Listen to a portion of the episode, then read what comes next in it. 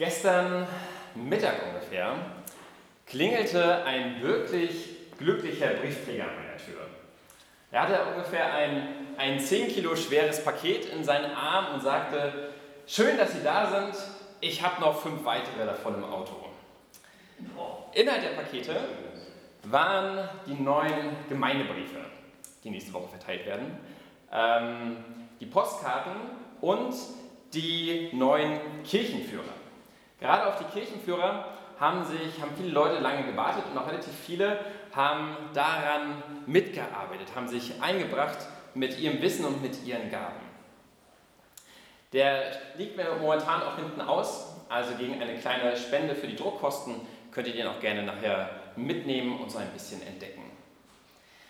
Wenn man durch diesen Kirchenführer blättert, dann fällt einem richtig ins Auge, wie diese Kirche, in der wir hier sitzen, wie die gewachsen ist. Sie ist nicht einfach so vom Himmel gefallen und ist irgendwie wohl konstruiert hier in St. Michel gelandet, sondern diese Kirche hat Geschichte.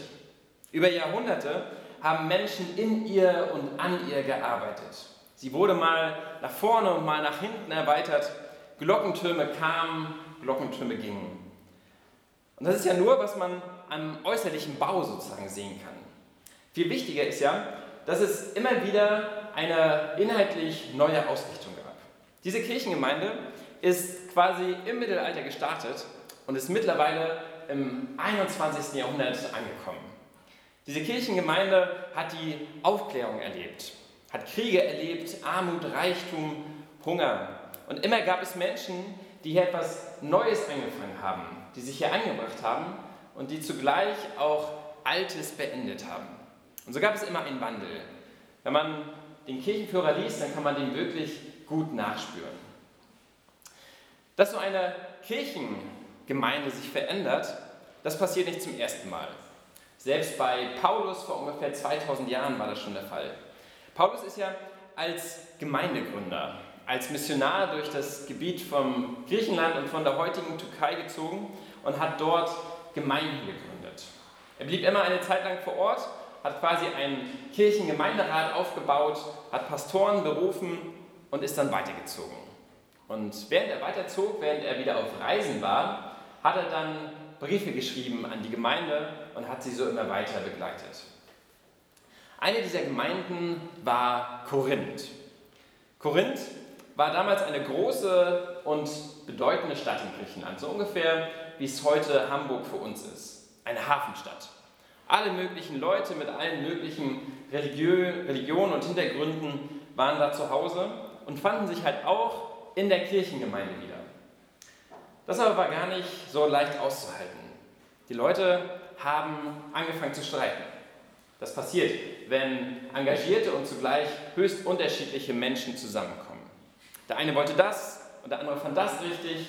Der eine hielt sich zu Paulus und der andere zu einem anderen Mitarbeiter. Es ging hoch her.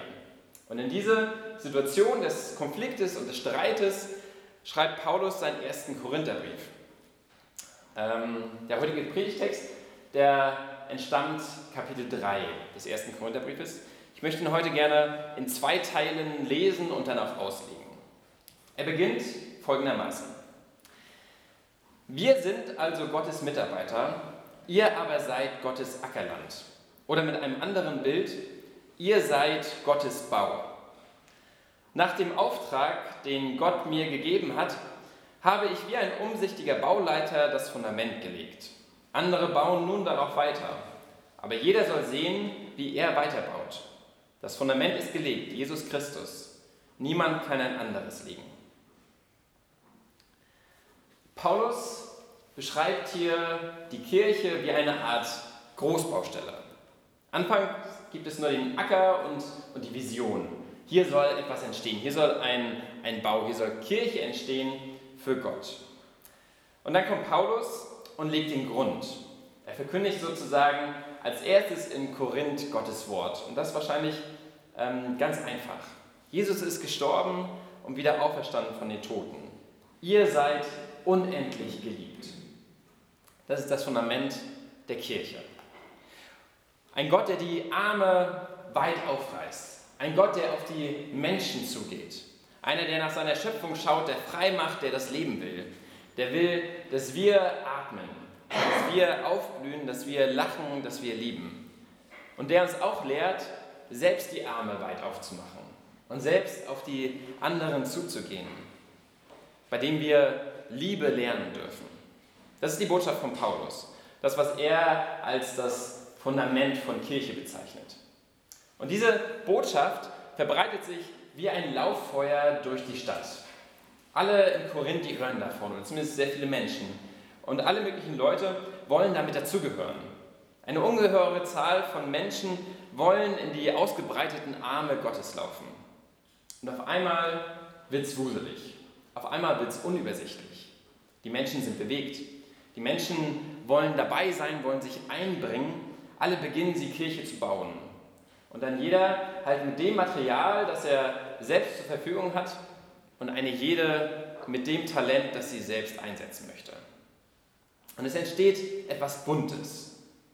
Vor meinem inneren Auge entsteht dabei Kirche nicht ein durchgestyltes Bauhausgebäude oder eine Art Wolkenkratzer, perfekt harmonisch, sondern es, sondern es entsteht eher so etwas wie ein Hundertwassergebäude.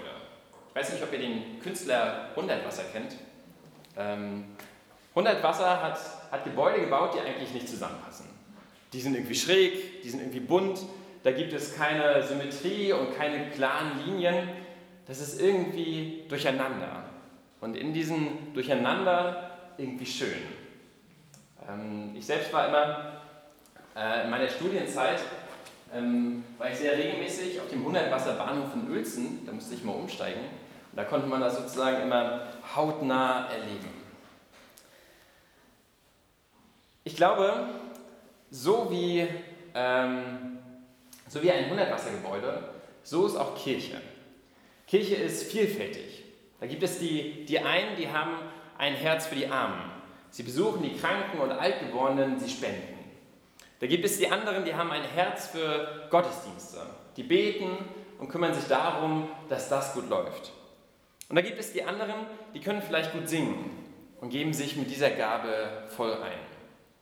Kirche ist bunt. Das war sie vor 2000 Jahren und das ist sie eigentlich im besten Fall auch noch heute. Und Paulus tritt dabei für zwei Sachen ein. Er sagt, liebt diese Vielfältigkeit, liebt diese Buntheit, liebt diese Weite. So bunt wie Gott und das Leben ist, so bunt darf auch die Kirche sein. Aber zugleich achtet darauf, dass ihr das Fundament Jesus Christus nicht verlasst. Also, alles ist in Kirche möglich. Jeder ist willkommen, jeder darf sich einbringen, solange alle auf dem Fundament stehen ähm, der Barmherzigkeit und der Liebe Gottes. Jeder darf sich einbringen, solange diese Basis dieselbe ist. Soweit so gut, könnte man sagen. Doch der Predigtext ist an dieser Stelle noch nicht zu Ende. Paulus schreibt nämlich weiter.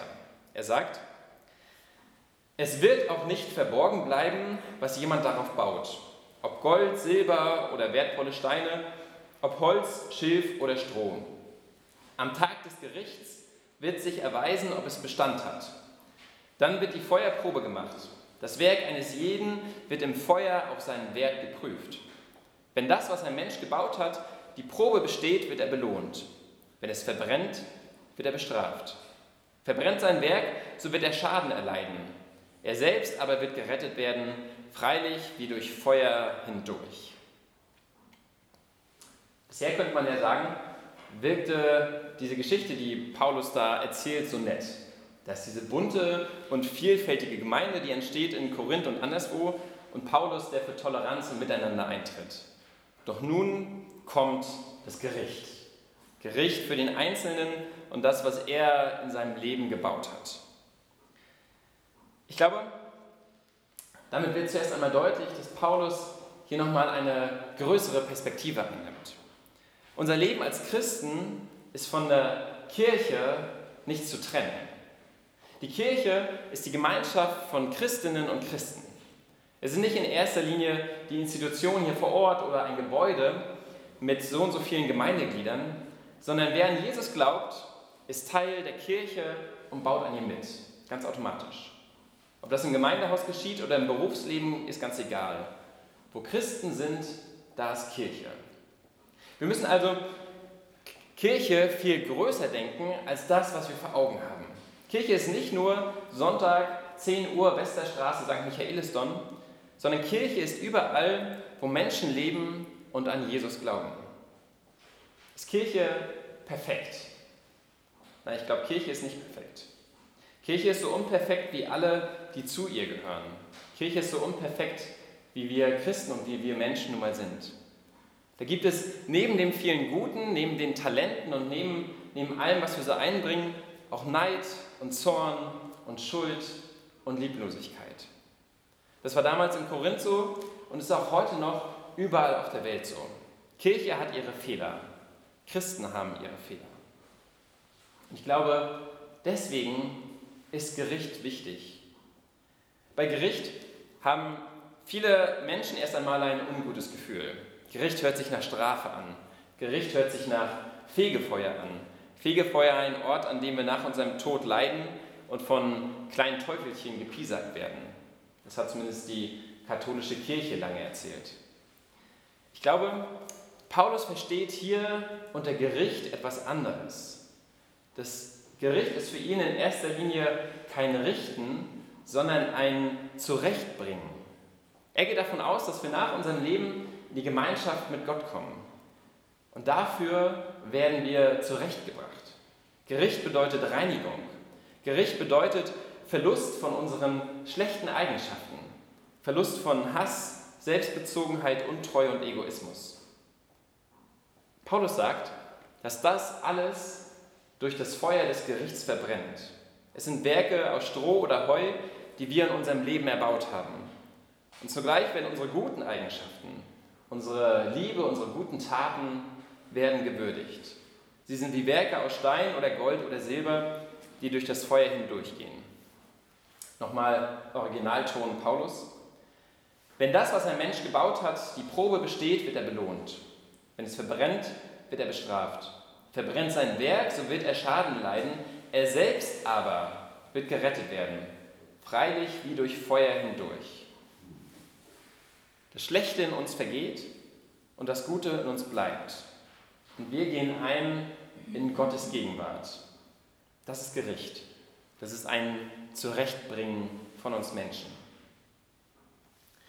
Paulus verbindet diesen Gedanken des Gerichts mit seinem Gedanken von der Kirche. Denn wenn Gott es ist, der am Ende uns alle zurechtbringt, dann müssen wir uns nicht gegenseitig zurechtbringen. Dann müssen wir nicht übereinander richten. Das ist seine Pointe. Ich glaube, damals war es so und heute ist es immer noch so. Kirche ist nicht immer einfach. Kirche ist kein Freundeskreis, der sich immer gut findet und wo alle ähm, immer gut zusammen sind, wo alles harmonisch funktioniert. Sondern Kirche bedeutet, dass die unterschiedlichsten Menschen zusammenkommen, sich ausdrücken und einbringen, so wie sie können und so wie sie es nun mal verstehen. Erstmal unabhängig davon, ob ich das mag oder ob ich das nicht mag. Gott wird uns am Ende aller Tage zurechtbringen, nicht ich. Ich darf mein Leben aus seiner Hand nehmen. Ich darf mich freuen, dass er und andere mit mir mit weit ausgebreiteten Armen begegnen. Und ich darf selbst diese Haltung einnehmen. Weit, dankbar, bunt und liebevoll. Amen.